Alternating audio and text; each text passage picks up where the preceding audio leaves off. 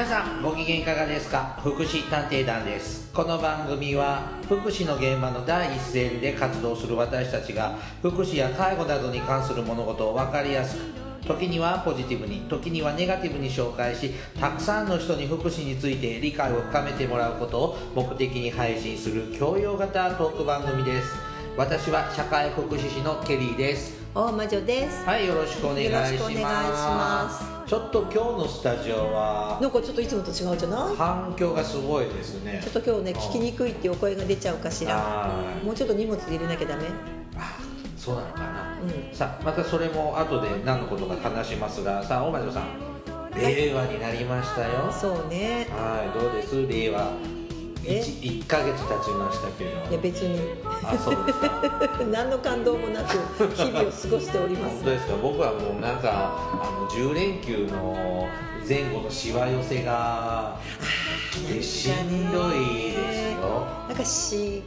なんか10連休ダメだよね。うん、ダメだったね。10連休だけは休みボケが取れずしんどかった。でもなんかね、銀行とかいろんなところでさ、本当に開けたところ日が銀行とかすごかったんでしょ。混んでました。ものすごい混んじゃってて大変だったって聞いたし、うん、私もいろいろ失敗して、10連休に入る前にやらなきゃいけないことを失敗し、もうなんか怒られるんだけど怒られてもしょうがないよねっていう感じは。僕もそのしわ寄せが来て、そうそう、なんか忙しくて頭も首も回ら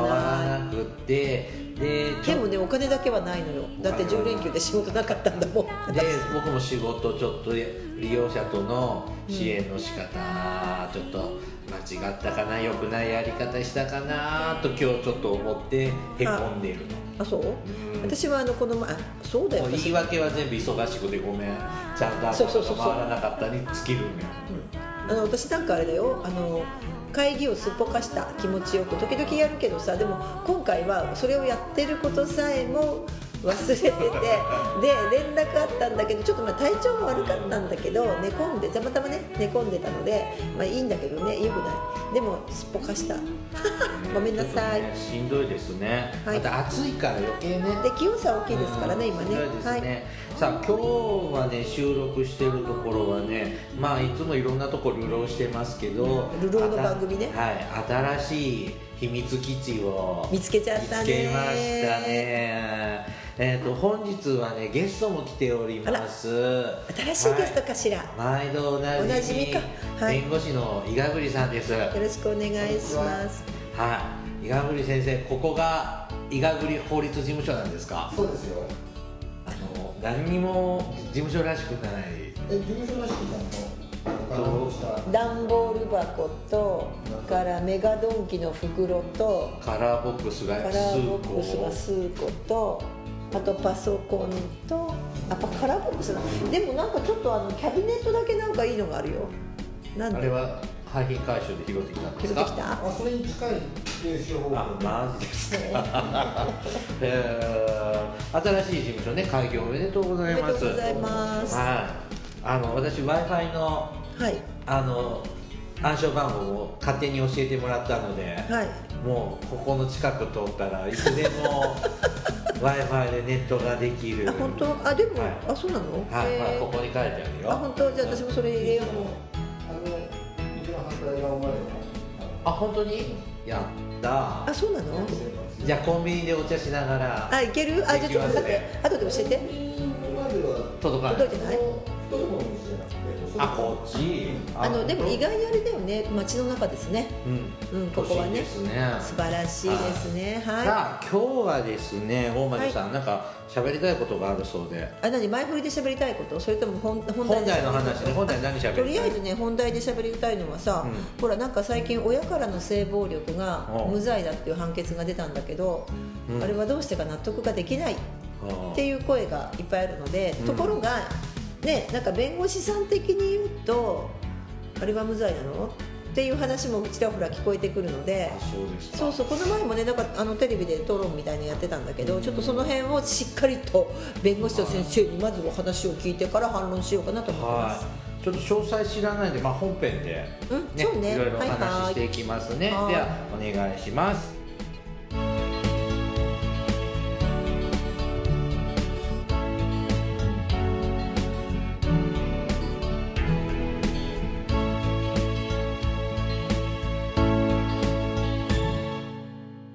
福祉探偵団第198回です。あと2回2回、はい、で200回、来月の配信で300回じゃあ200回、200回ですね、100回と思う、はいはい、さあ今回は親からの性暴力の判決について。そうですね、はい、ちょっとニュースでちらっと聞いたんですが、はい、すみません、さっきも言いましたバタバタしててろくにニュースも見ていない状態でカトゥーンが捕まったとか、あ、さっきそれはね覚えてるのね、はい、ちゃんとね、はい、うん、あとNG は N 新潟のアイドルの問題とかいや今でもなんか最近さ、それがまたなんかツイッターかなんかに、なんかインスタグラムにまたなんか誹謗中傷みたいのをアップしたのでって揉めてどうのこうのっていうので、なんか完全にこうさ、なんていうの、内部の女の子同士の闘争がそのまんま表に出てくるという面白い構図だなと思って見てる。あとちょっと小室さんのことが気になって、あ、小室どこの小室さんかと思いました。ニューヨークのね方が、その辺はちょっと聞いてるんですけども、うん、この親からの性暴力についてはちょっと聞き流し程度の情報しか把握してないので、はい、ちょっと大魔女さん、どういうものだったか、はい、最近ですよね。ちょっと私が今手に持ってるのは5月の13日の新聞の記事だけど、はい、でその時に、まあ、この記事だととりあえずまずは今年の3月に、静岡地裁で12歳だった長女への強姦罪に問われた男に無罪が言い渡されました、うん、何歳の子に？12歳だった長女への強姦罪に問われた男に無罪が言い渡されたと。お父さんが12歳の自分の娘に強姦をしましたと。だけど、それの理由というのは家族が気づかなかったことがあまりに不自然などとされた。だから逆に言えば事実かどうかわからないのかな、これはちょっとわからないけど、ちょっとそういう話がまあ伏線にもあって、で最近なんで話題になったかっていうと、最近名古屋地裁の岡崎支部ですよね、はい、で、19歳だった娘への準強制性交罪、あ、だって今そうだもんね、準強制性交罪、親が19歳の娘に、はい、に問われた男に無罪判決が出て、でこれは結構細かく報道されたけど、その男は娘が中学生の時に性的虐待をはじめ暴力を振るうこともあったと認定された一方、強い支配従属関係は認められず、その娘さんは一定程度自己の意思に基づき日常生活を送っているので、抵抗が著しく困難とまでは言えないとされたと。でいずれも検察側は控訴しているということなんですけれども、ということで、なんか無罪判決が結構ちょっとここのとこ続いてて、はい、でそれはおかしいんじゃないのということで、女性団体とかさ、まあ、ちょっとなんていうの、要するにこう普通の生活できてたでしょとかね、だからこの19歳の子に至っては何でしたっけと、専門学校かなんかに行ってて、そのお金を親にこう出してもらっているので、その出して親に世話になっているから何か言い出せなかったみたいな話も出てたんだけどさ、でも親が世話するのは当たり前だと思うんだけどね、それもよくわかんない話でさ、生活保護設定あるの、生活保護世帯なんだよね、あこのうち、岡崎の方、愛知県岡崎の方、まあ何にしても、ただこれってさ、ちょっとやっぱひどい話、女性側からするとね、こっちからすると、あと私の場合はほら、それこそ児童虐待とかのさところでのその一応支援をしてるチームに入るので、はい、それから考えるとっていうような判決だよねと思うんだけど、で伊賀栗さん登場、近親相関ですよね、性的虐待と、まあその前にね、そう近親相関と、なんかこれを虐待だったら訴えられてもって思うけど、近親相関でが罪になるかどうかとか、って思った。どういうこと？だから強姦するのは良くないね、で性的虐待するのも良くないよね。だけど要するに本人たちが望んでたらいいってことはダメなの？知らない、うん、そこも含めてどうぞ。そうちょっとどこから話をするっていうかさ、虐待がいけないよねっていうのはすごくぼんやりした言い方で、だってそれは不法行為的に成立するかしないかとかさ、そういう話なのか、それは児相が介入して分離しなきゃいけないとか、うん、そういうとかの話で、性的虐待含め、まあ、虐待ということがあれば、それは結構何ていうかな、こう何かしらこう明確な線があるわけじゃなくて、まあ虐待だねっていうことをさ、どこかが認定するんでしょう。うんうん、でそれで、介入して、っていうのは、まあ、それはまあ全く別のジャンルの話だからいいんだよね、いいんだよねというか、今あまりそこでじゃあ何が虐待で何が虐待じゃないのかっていうのを詰めたところであまり何も変わらないというか意味がないから、でこれあくまでも刑事裁判の話じゃない、犯罪になるかならないかということですね。そうなのそうなのそうなの、無罪になってる、で、まあ、無罪になってるの最近4件ぐらい続いてて、そうそうで、まあ一番、まあ、3個ぐらいに分けられるんだけど、その理由がね。理由は3個ぐらい、無罪の理由ですね。無罪の理由、はい、で一番3月28日静岡地裁の12歳っていうのは、それは事実があったかないかわからない、疑わしい、そういう本当にその行為自体があったのかどうかが疑わしい、だから無罪、はい、まあこれはまあ単純というかさ、そんな法的な議論じゃない、事実がなかったんじゃないかっていう、事実があったってことを裁判所は認められないから無罪。だから証拠がないから、うん、判断できないから、そう罰せることもできないってこと。まあ物的証拠っていうのはないのことが多いから、別に人的なね供述だけで認定することもあるでしょうけど、とにかくまあこの件については事実の確認、もうそういう行為があった、なかったっていうところの話次元で、その事実が確認できないから無罪。はい。で岡崎の事件は。その抗拒不能だったかどうか、そう抗拒って抵抗の抗に拒否の拒で、これは準強制性交、昔でいう準強姦罪っていうんですけど、準強姦罪っていうのはまあ準強姦罪、準は準優勝の準なんですけど、強姦罪に準ずるような、酒飲ましたり、まあ熟睡してたり、はい、まああとは、この間類似のを調べてみてたんですけど、産婦人科医が入院台にいるのでなんかあったんですか、騙して「はい診察ですよ」って言って、その隙にっていうのは騙してっていう、まあなんかありましたね、それね、そうそう、普通のというか通常の、強姦罪、強制性交罪が暴行と脅迫を手段にして相手方の抵抗を抑えて意に反して性交する、それに対して、準強制性交というのは騙したり、まあね、寝てる隙とか、酔っ払ってる隙とかにそういう行為を、まあ、意に反してす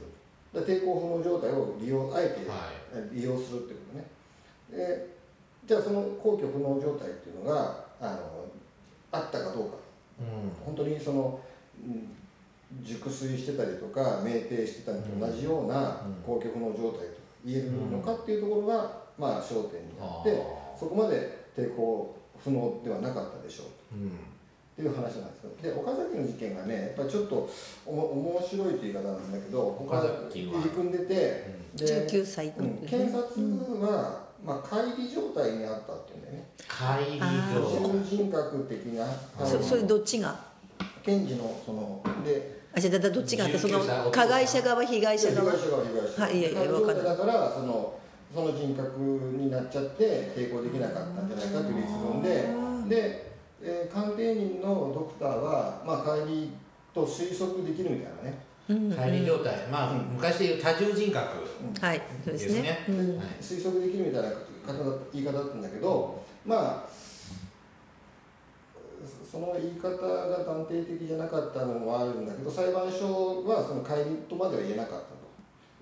と、だから大きなその検察の立証の柱が乖離っていうのがあって、そこは否定したのね。裁判所がね、はい、そうするとじゃあその後のいろんな行動とか見ると判決文ちょっと今手元にないんですけどなんか相談してた友人にいろいろこう相談をしててね19歳のその被害者の人が、はい、で前の日も電話してで今度一緒に送ってもらうどっか車じゃなきゃいけないところに親に車出してもらうとかね話をしてなんであんたそんな私にこういうなんかエッチなことされてるとか言って悩んでるとか相談してるのにそんな車乗ってくるのよみたいな、うん、言われてもまあでも、うん、しょうがないじゃんって足がないからみたいな感じでそれは書いてないですよ、うん、でもそういうことで、いろいろ選択の余地がある中であえて一緒に行動を共にしてみたいなところもあるのね。まあね、うん、なんでそんなことするのよみたいなさことを言って、前後関係で言うといろいろこう自由な行動のね道筋ありそうなんだけど自分からそういうところに行ってるようなそういう事実もいくつもあるというところからその完全にねその意思が支配されて全く抵抗できない意に反して抵抗できない状態に置かれてたとまでは言えないんじゃないのというところでのその強姦罪の成立は否定ということなんです。でねこれね結構ねちょっと私も不完全な情報なんだけどこれ、岡崎の事件は2つの事実について両方とも準強制性交で起訴されてるんですけど、うん、でちょっと何日か置いた2回分なんですよ。で初めの方の日の、うん、その数日前には暴力を受けてるっていうのがね事実認定されてるんですよ。はい。そうするとね、これは誰もたまに言ってる人が同じこと言ってる人がいるけど、もしも準強制性交じゃなくて、うん、単純な強姦罪、でその強制性交罪で、はい、暴行脅迫の意思抑圧状態が継続していたと。うん、だからその次の人が次の日ぐらいまで犯行できなかったので、っていう筋でもしも検察が起訴していたら、うん、有罪になったのかもしれないねっていう話は出てますけど。逆にね順になっちゃってるから一つ目は難しかったかも。どうしてそういう判断をしたのかっていうのは、鑑定人が帰りっていう分かりやすい鑑定を出したので、うん、それに乗っかったのかでそれやっちゃうとでも片っぽだけになっちゃうんだよね。2つの2個どうしても同じ理由で有罪判決されたかったので、はい、両方準強制性交で行きたかったのかもしれないなといういろいろ想像というか推測の域なんだけど、うん、それは訴え方の作戦が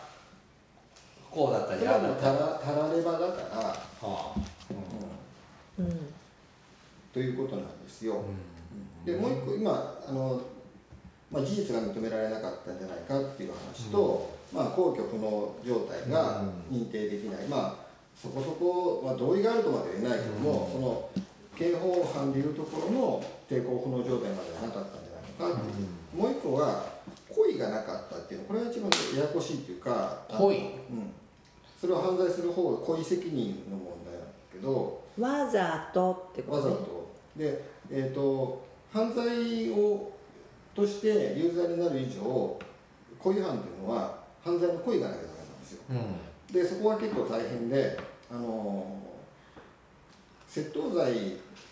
自分のものだと思い込んでたらそれはもちろん犯罪にならないよね。自分のものだと思い込んでて、僕が伊賀栗さんのを持ってってもそれは罪にならない、ちょっと今の微妙なちょっと例えが適切じゃなかったけど、窃盗罪は占有移転罪なので真の所有者は自分だと思ってても、ダメなんだけど、盗むつもりで盗んだら泥窃盗だよね。だから例えばマネキンをバットで壊すつもりが実は人間だったっていう場合に、完全にマネキンだと思い込んでいれば過失致死はもう殺人罪は成立しないよね。へえ、ああ、過失致死。でもそれは本当にマネキンだったという立証できたらの話よ。だから結果所持令、とにかくそういう故意犯には故意が必要だと。だからそこが一番その同意が得られないというか、被害者を支援している人からすると許せないなというところで、だから犯人って言っちゃっていいね、めんどくさいからね、うん、犯人の側が、その被害者の人が嫌がってるとは分からなかった、はい、嫌がってるのは分からなかった、そういう時にはだから意に反して成功することが成立要件なので、で抵抗しなかったということを思って、あ、これは同意があるんだと、いう時にはその強制性交の故意がないということで無罪になるっていうのが、まあ、福岡地裁とか久留米支部か、あと浜松支部とかで、まあ、立て続けにあったんですね、今年入ってから。それはね、まあまあ非難されるところがあって、確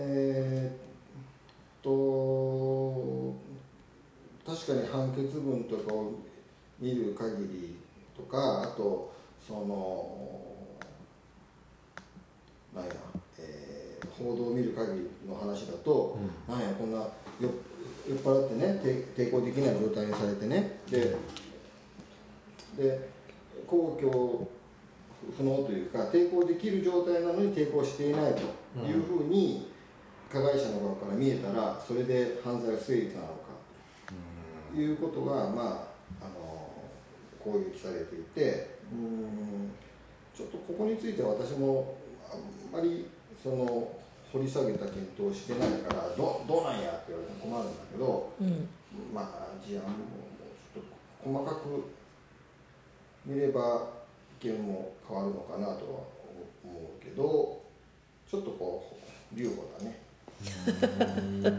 留保なのね。なんか僕ら一般人が思っているようなところで争ってるわけじゃないよね。そうそうだからね、でその後実は何がっていうと、そうなの、今の話聞いてても、それからさっきのそうなんだ、要するに何て言ったらいいのかな、そのことその事実認定されたそのことに対してじゃないですか、その悪か善か悪かっていう話でこう今動いてるわけで、これっていうのはさ、違う？ちょっと意味が分からない。だからね、事実認定をされてますっていうことのみじゃないですか。よく分かんないけど、その2件あってねって、岡崎の事件だったら2つあってさ、で1個目は暴力受けた後だったよねって、でとかね、ずっと続いてる性的な虐待とか全くって、そうなの。でところがさ、今、私なんか現場に行ってとか、今いやそれ違うでしょうって言ってる人たちっていうのは、例えばここに新聞記事になっちゃうけど、大阪府内の女性で、そうやって親から、父親から、義父ですねから性暴力を受けたなんかだったら、この人なんかだったら抵抗できることを前提にした判決にショックを受けていて、そんなのはできないっていうふう、そんなの無理、分かってほしいっていうじゃないですか。それって本当に小さな頃からとか、あるからずっとそういうことを受け続けてきたことに対する判決じゃないんですよね、今の話、そういうことなんでね。だから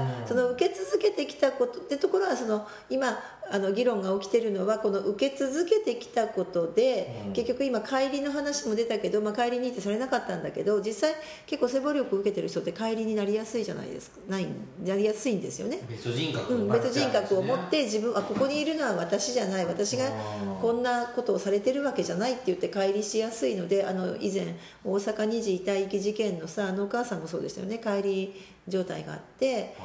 あの子はどっちかというと集団レイプとかされてるんだけど、その時にやっぱりいろんな嫌な体験してて、その時帰りをしてるんですよ。なんでそれ帰りは、あれも争ってましたね、帰りか帰りじゃないかってやってたけど、だからそうやって帰りっていうのはある種自分の人格を守るためのこう状態像であって、でそういうことがこう起きてくる、その起きてくる経過だとか、そういうことを今この裁判で言ってるわけじゃないんだけども、そのじゃあそこの起きてきてるその経過はどうやっ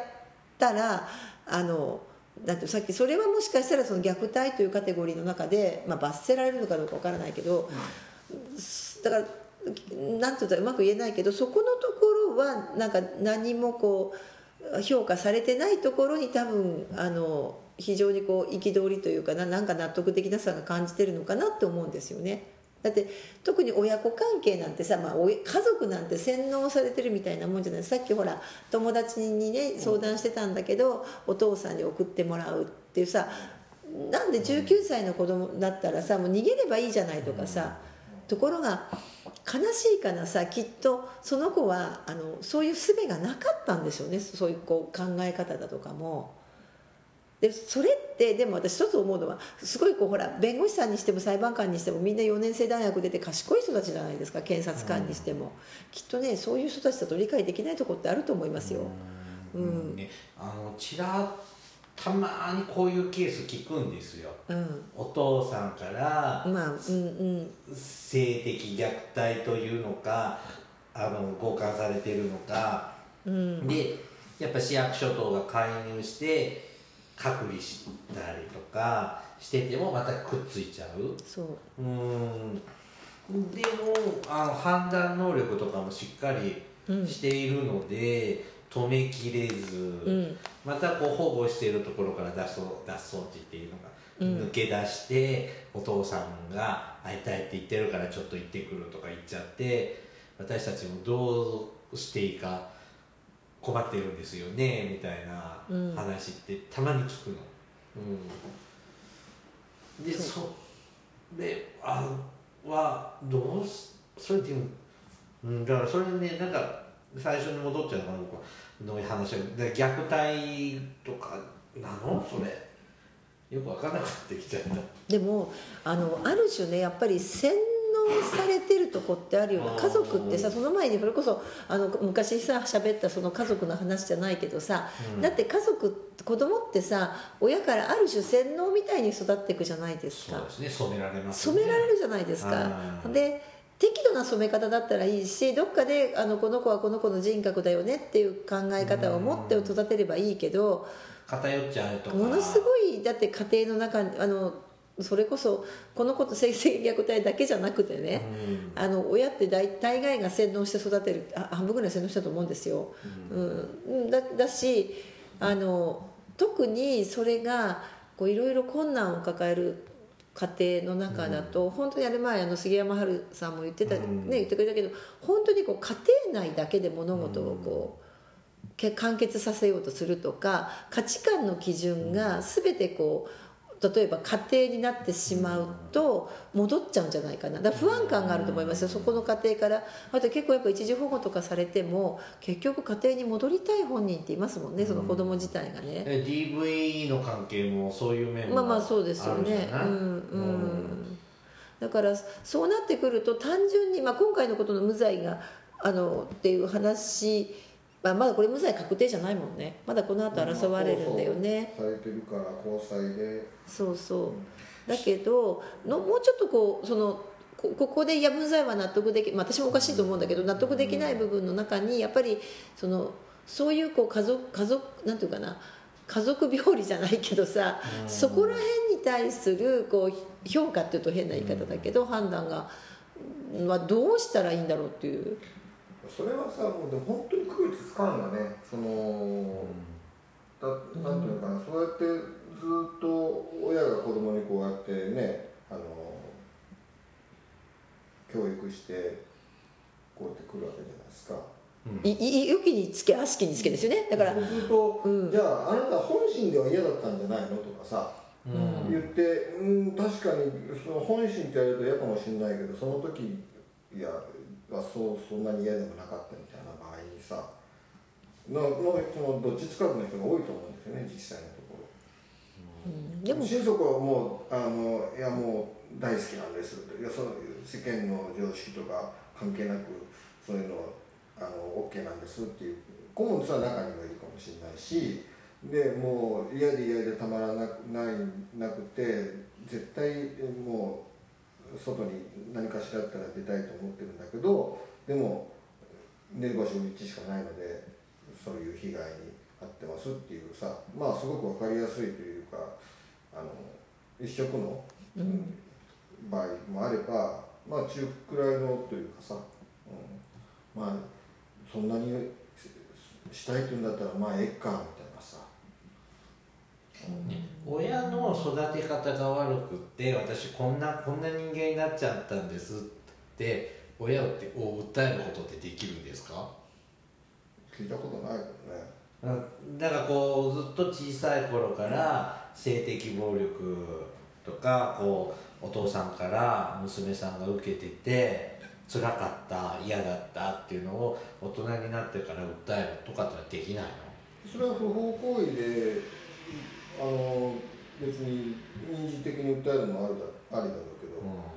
ど、だから民事とかだったらいくらでも民事裁判、あ、そうか、損害賠償。私だったら本当はこうなれてこんだけ稼げたかもしれないのに親のおかげでこんだけしかとかしたらダメ。まあ虐待事実が証明できれば別にいいんじゃないですか。こう新聞とか報道とかでさ、この無罪判決が出ました。でそんなんじゃなくもっと性被害の親からの性被害を受けてきた私たちは大変なんです、辛いんですっておっしゃってる方とかもこうコメントしてたりしてるじゃない、うん、この人たちはどうしてるの？ここでわーって言ってるだけなの？ん？こうやって取材とか SNS とかで訴えたりしてるじゃんか、この人たちは今どういう苦しみを持って生きてるのかな。だってこれ今書いてあるけどさ、で結構やっぱりそのしんどい人たちはやっぱりこうなんていうの、さっきの乖離が出なくっても身体症状に出たりとか、ここにあると不整脈だとか視野狭窄になったりとか、それからうつになったりだとかって言って、あと不登校になったりだとかカウンセリングを受けていたりだとか、まあ、場合によっては精神科入院されたりとかで、要するにまあなんていうの、つまり身体的虐待になってるわけですよね。まあそうですよね。そうそう、そのことが原因で、まあ、心理的虐待だよね。そのことが原因で性的虐待、心理的虐待、身体的虐待にもつながるわけで、っていうような方がほとんどで、例えばそんなことしても大丈夫ルンルンっていう人は多分統計取ったことないけど、取ったこともないし取ってるのかどうかわからないけど、ほぼゼロに近いんじゃないのかなと思いますけどね。どうなんですかね。例えばそんなことを親にされても、私すごい元気でさ大丈夫みたいなで、例えば結婚して、ね、子供もいてとかっていう人って逆にいるのかな。なんか漫画とかだとさ、親から性的被害を受けてたりっていうと、実の親子じゃなく義理のお父さんと嫁さんでとかっていうのは、まあ僕の私も簡単なシチュエーションでしょおっちゃんシチュエーションでしょ17歳なのにね、永遠の17歳の割にはおっちゃんやな。手塚治虫の漫画なんかでそういうのってあるんですけど、でも嫁さんはもうお父様もう堪忍してくださいとかってね、妊娠しちゃって俺の子だお前の子だとかって揉めたりとか。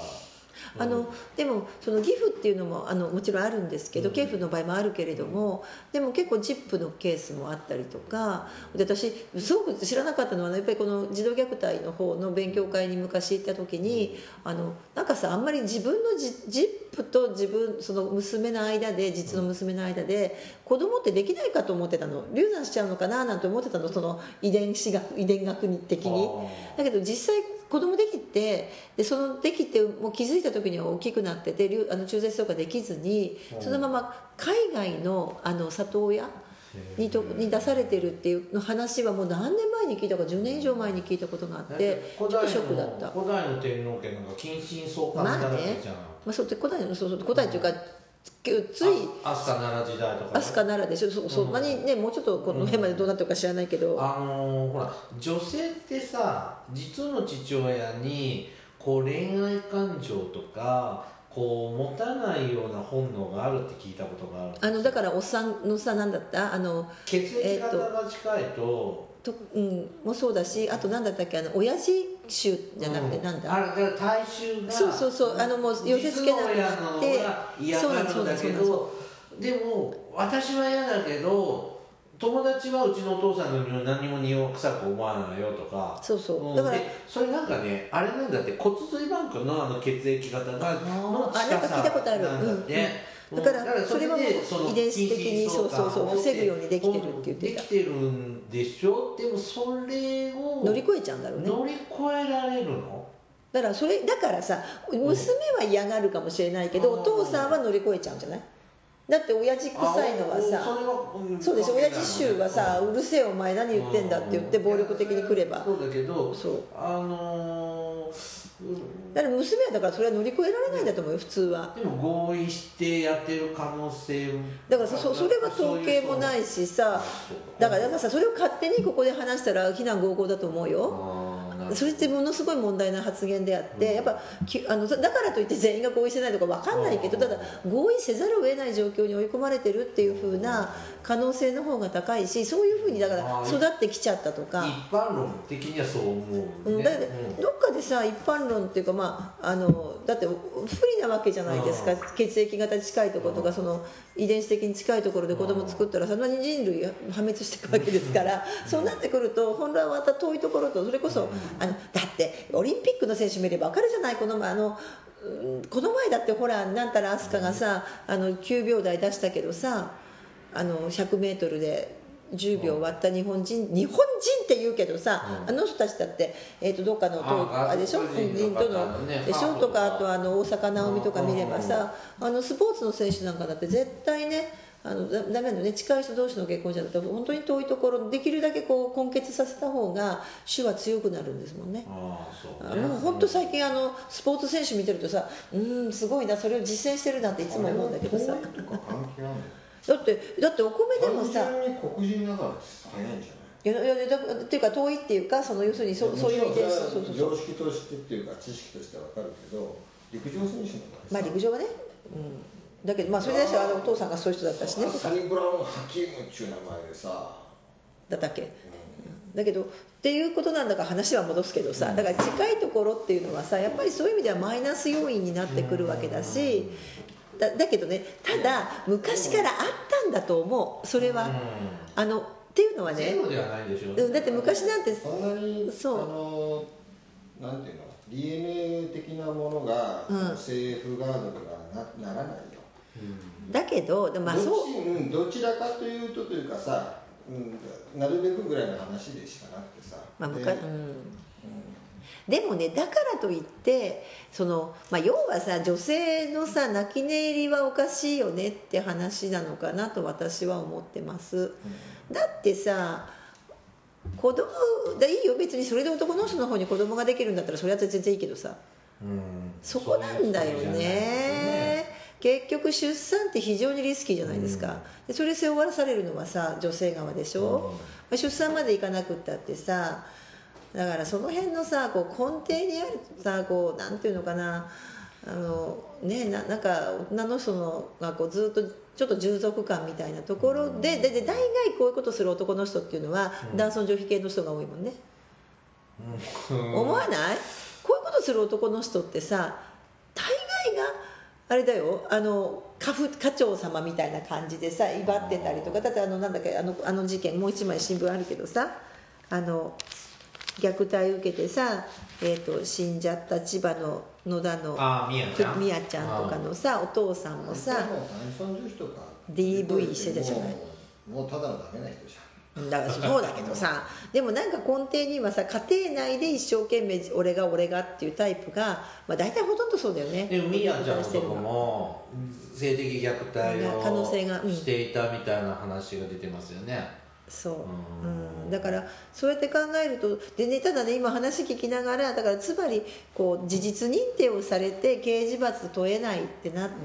た時に、じゃあ私たち支援してる立場としてどうしなきゃいけないかっていうと、こうなるまでにほっといちゃダメだよねって19なら19までこんなことを受けてたその子がそう友達にまで相談しているところをどっかでキャッチしなきゃいけなかったりとか、それから例えばこの他にも出てくるけれどもさ、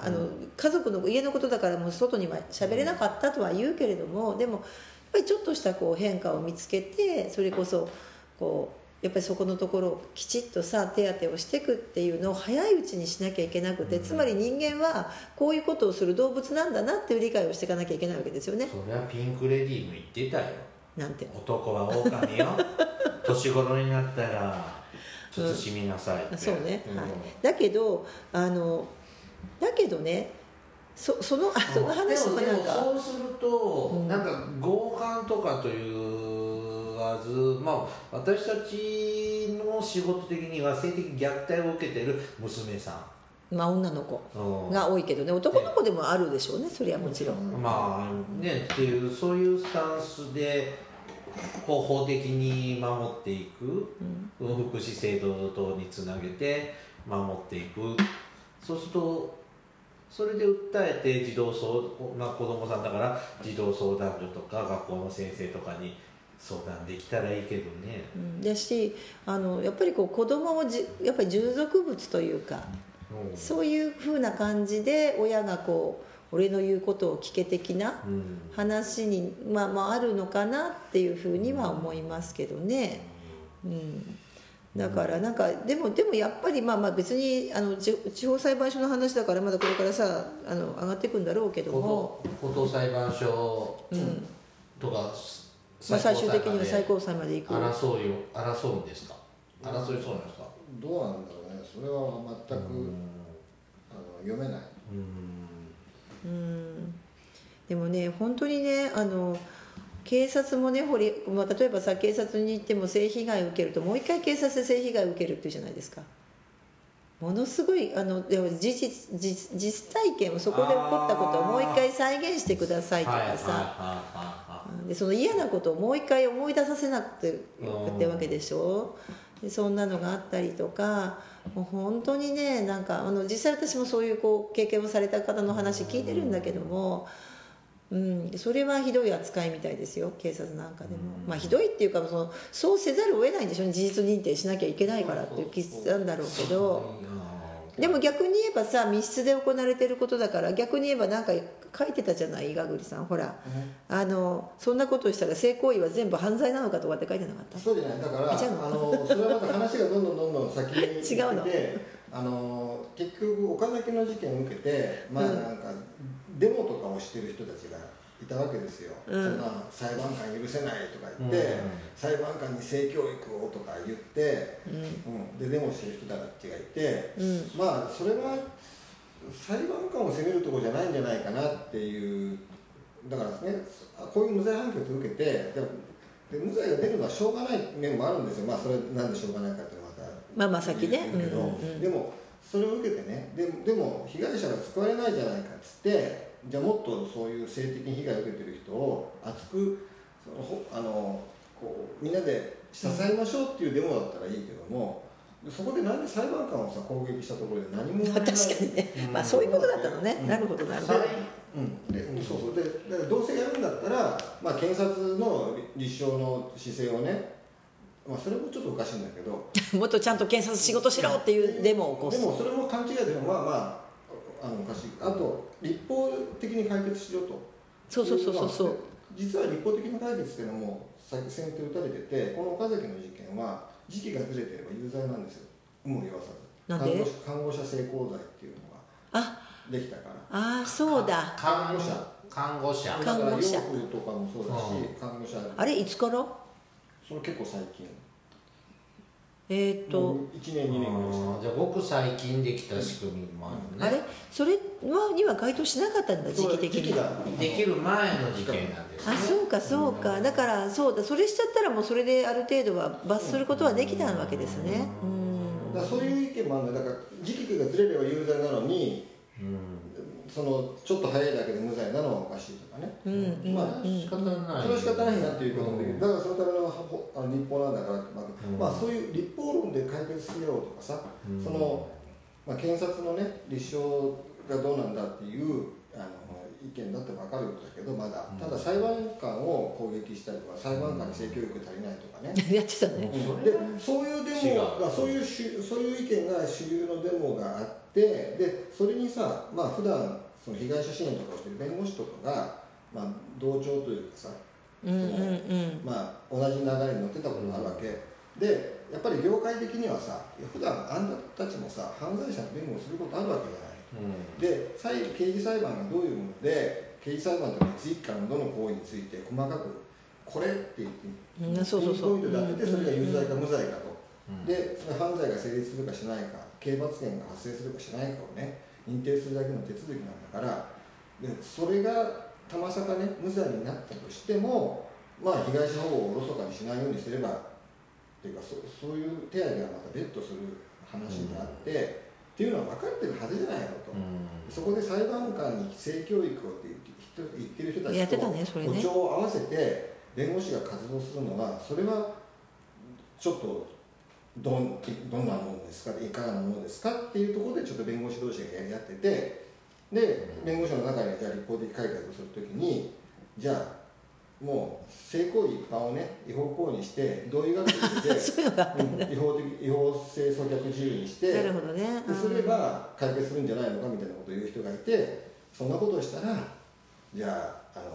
性行為に同意していることが犠牲されるラブホテルとかいうのを作る人が出てくるよとかさ、そういうだからもうなんでもしもの話だから、ありえない過程でこういう具合が出てくるんじゃないのとかさ、いう話をしてて、それがさっきの話なの、あそこにねなってたね、全件違法説がね、でもね、そうだから私もね、この最初ね、この事件を見ても非常にね、なんでと思ったんだけど、まあ冷静に考えるとそうなんですよ、刑事事件だよねっていうところだとか考えていくと、で逆に今、そうか、立法の方はそれができてるわけだから、まあ、つまり、それはそれでそうだから、親としてどうこう問うってわけじゃないんですよね、親としてのその行動が正しかったかどうかっていうところの問うことっていうわけじゃないわけだからさ。まあ、唯一、まともでかみ合ってる話だなと思うのは、まあ、私なんかはその刑事のね、有罪判決が出たところで、それは有罪判決でしかないと、だからそれと被害者保護はね、そんなに直結する話じゃないでしょっていう意見なんだけど、その支援っていうか被害者支援の人の中には、いやいやいやと、被害者にとってね、被害者の心の平安にとって有罪判決っていうのは、ね、何より必要なんだと。あ、なるほどね、でもあんた方は分かってないと、被害者支援を本当にしてないから、その有罪判決を取ることのその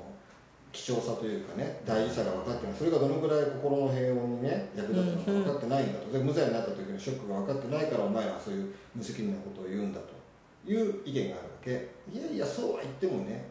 でも被害者のね、被害感情が救われないからといって刑事裁判の原則を歪めるわけにはいかないよっていうのが、まあ唯一かみ合ってる議論かな。かみ合ってはいるんだけど、妥協というのはない。でもさ、私ちょっと思ったのはさ、こういう議論ってさ、今まであんまりされてこなかった部分もあるじゃないですか。されてこないとか、ちょこちょこしてるかもしれないけど、でもやっぱりなかなかほら表に出てこなかったとか、今までだってさ、そうやってこのね、事件じゃなくて実は私もこういうふうになったんですかっていうような、支援者団体が今できてきて、そういう中でそういうとこの人たちが自分でね、こうそれを訴える女性が出てきたりとかっていうところは、ちょっと時代が進んできてるし、それは大事にしなきゃいけない部分なのかなとは思うんです。で、本当に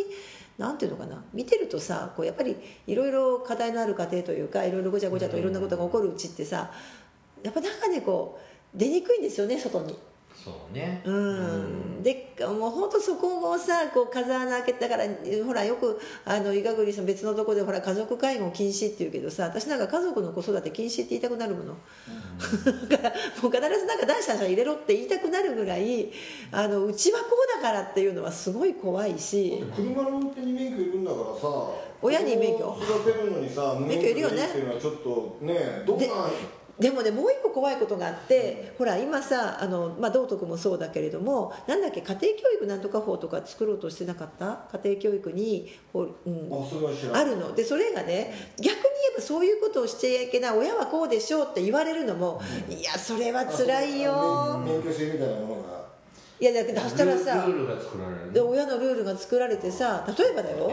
それは無理だと、でとかさ、例えば最後はさ、でいつの間にか気づくとさ、うん、親はさ、男の子は立派な兵隊にしましょうとかさ、うん、女の子はっていう話でしょ、昔の教育ってそういうことでしょ、戦前の。あれは怖いですよ。だからさ、まあちょっと話はあっちゃこっちゃだけど、はい、今日はですね何だった親からの性暴力のもうちょっと最後にさ、はい、検察を責めるのは筋違いっていう話なんだけど、はい、あんまですそれだけはちょっと次回に繰り延べるわけいかないから、はい、で、はい、検察官ってまあ当たり前なんだけど、ほぼ有罪にできる事件を起訴するのね、はい、で無罪ね、で無罪になりそうな事件は起訴しないのね、基本、うん、そうするとボーダーラインみたいな事件がいくらもあるわけですよ。ありますね。そうするとじゃあ手堅くいこうと思ったら、うん、起訴しなければいいわけ、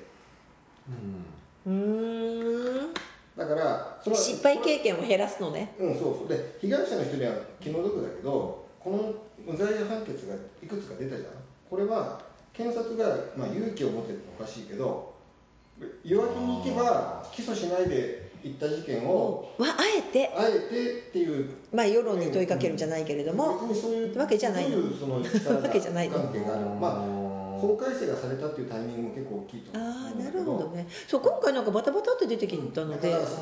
普段であればそれこそ表に出ないというか、起訴されないで、まあ、これは、ね、刑事事件の成立は難しいけども、まあ違うところで救済を受けてくださいとなってた事件を、例えばそれが20件30件起訴されて、そのうちの4件5件が無罪になっているのかもしれない、かもしれない、ね、でも多分そうだと思う、はい、だから検察を責めちゃうと、今後起訴されるしなくなっちゃうと思う、ね、だからまあ検察頑張ってるねっていう評価もしなきゃいけないってことですね。今回は玉が悪かった、いや、まあ、まだ結論出てないもんね、はい、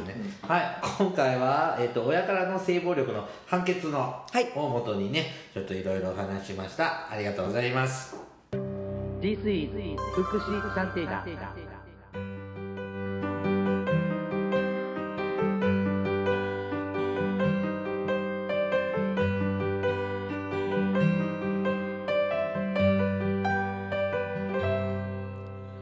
エンディングです。個人的にですね、僕は女性にお酒を飲ませて、ね、眠ってしまって、こいつ本当に酔っ払って寝ちまったぜ、やっちまおうぜっていうシチュエーションの話が好きなんですけど、これは犯罪なんですね。これは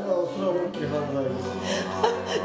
話が好きなんだけど、それをすることが好きだと犯罪者になっちゃうびっくりした。鑑賞するまでですね、テレビでねはい、実際も見たことありませんけど、でもさ、ほらよくさ酔っ払って寝てる人いるよね、ローラさん最近来ないけど、興味そんなドラマがあります？ドラマはない、ドラマはないし、いや、たまにあるよ。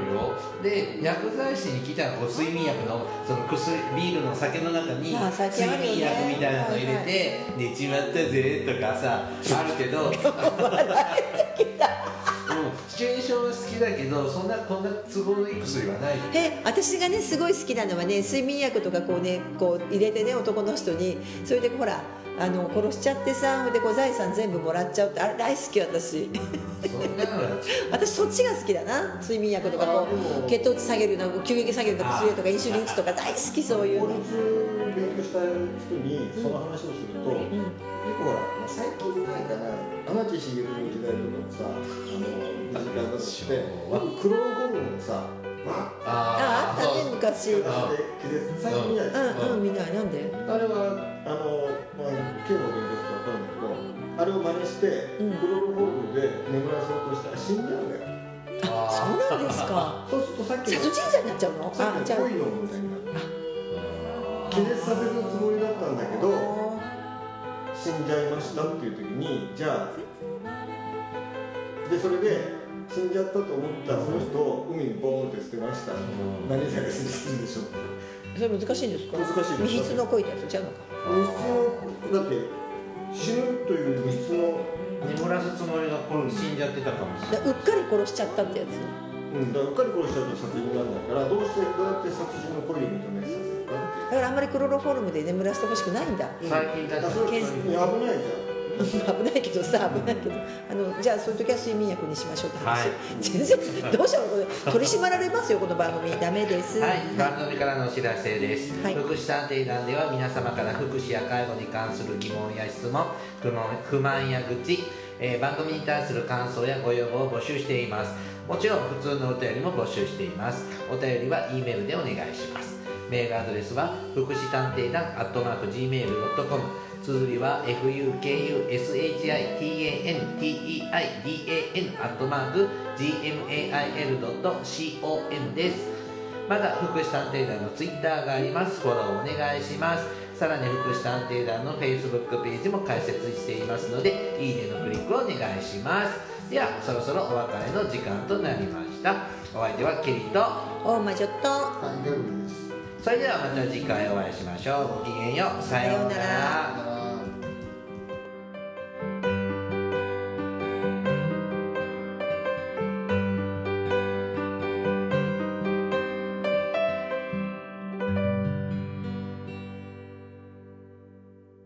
福祉探偵団、